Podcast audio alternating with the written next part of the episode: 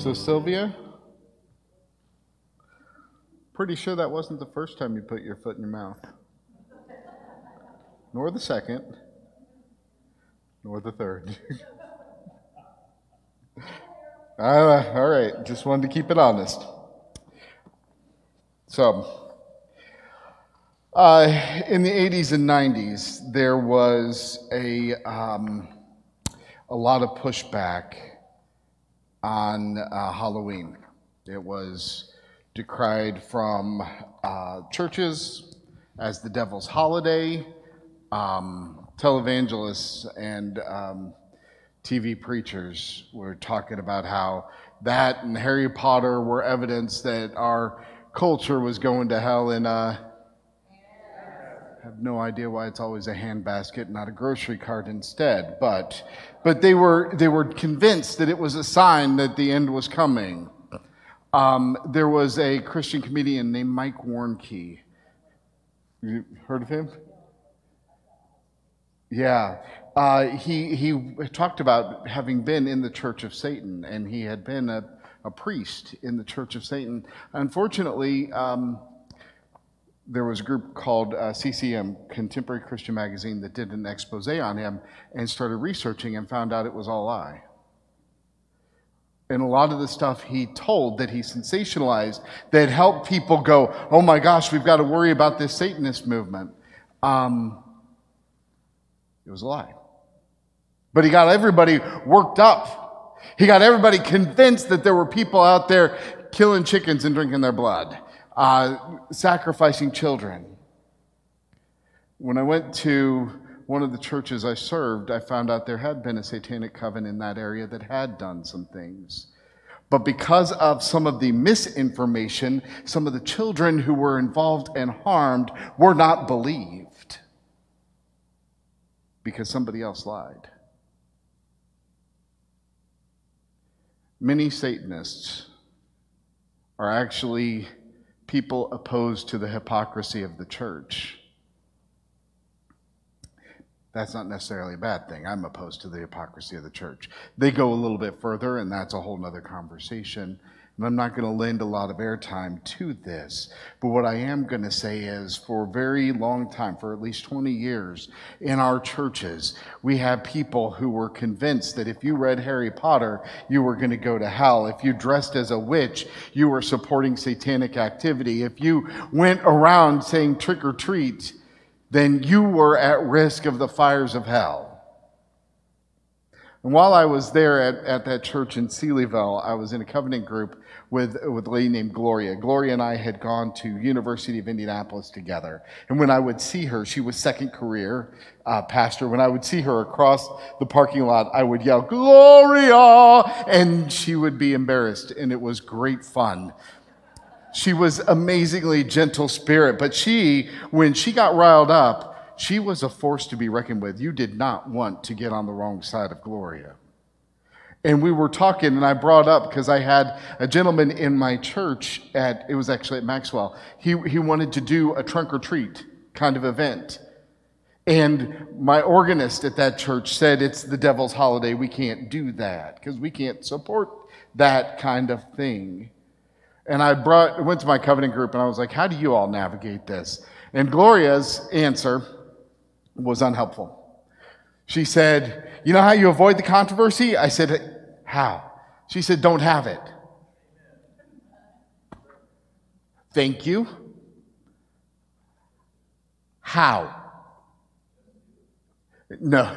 She said, Here's how I avoid the controversy. I keep my people busy doing the things that God wants us to do, and they don't have time to get involved in some of the stupid side hustles. Oh. In this morning's passage, Paul said, I want everybody to do what? Pray. For who? Everybody.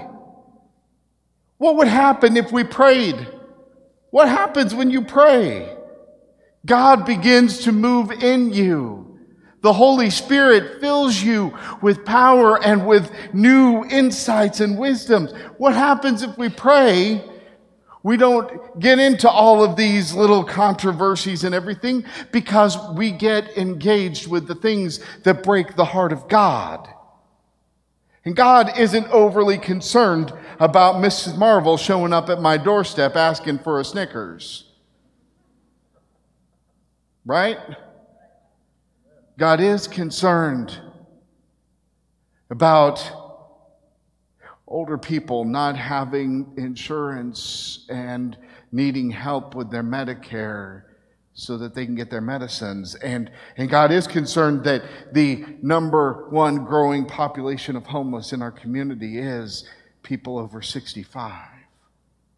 God's concerned about the homeless. God is concerned about the hungry, right? God is concerned. And if you, if you pray about the things that God is concerned about, all of a sudden, all this controversial stuff sort of falls away. And we don't have to waste our time or energy. How many of you have all been, how many of, how many y'all been involved in a good church fight? Anybody been involved in a good church fight? How many of y'all invited your friends to that good church fight? Anybody like, we got it going on. We having an all church smackdown on Tuesday. It's going to be great. You should come. We don't do that. Because nobody likes a good church fight because there's no such thing as one.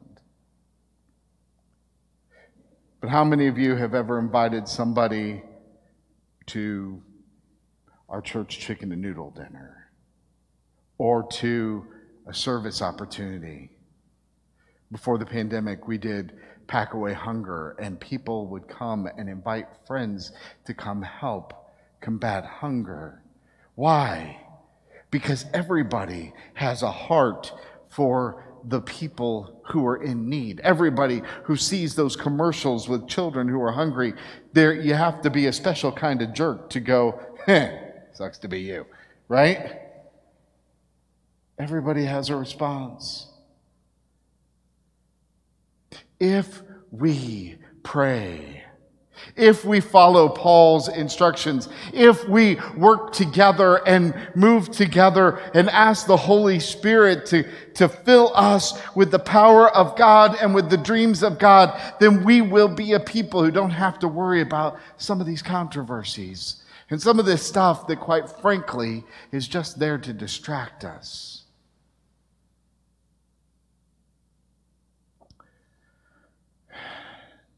2001, Elizabeth and I were moved to, uh, and Bex were moved to Seelyville United Methodist.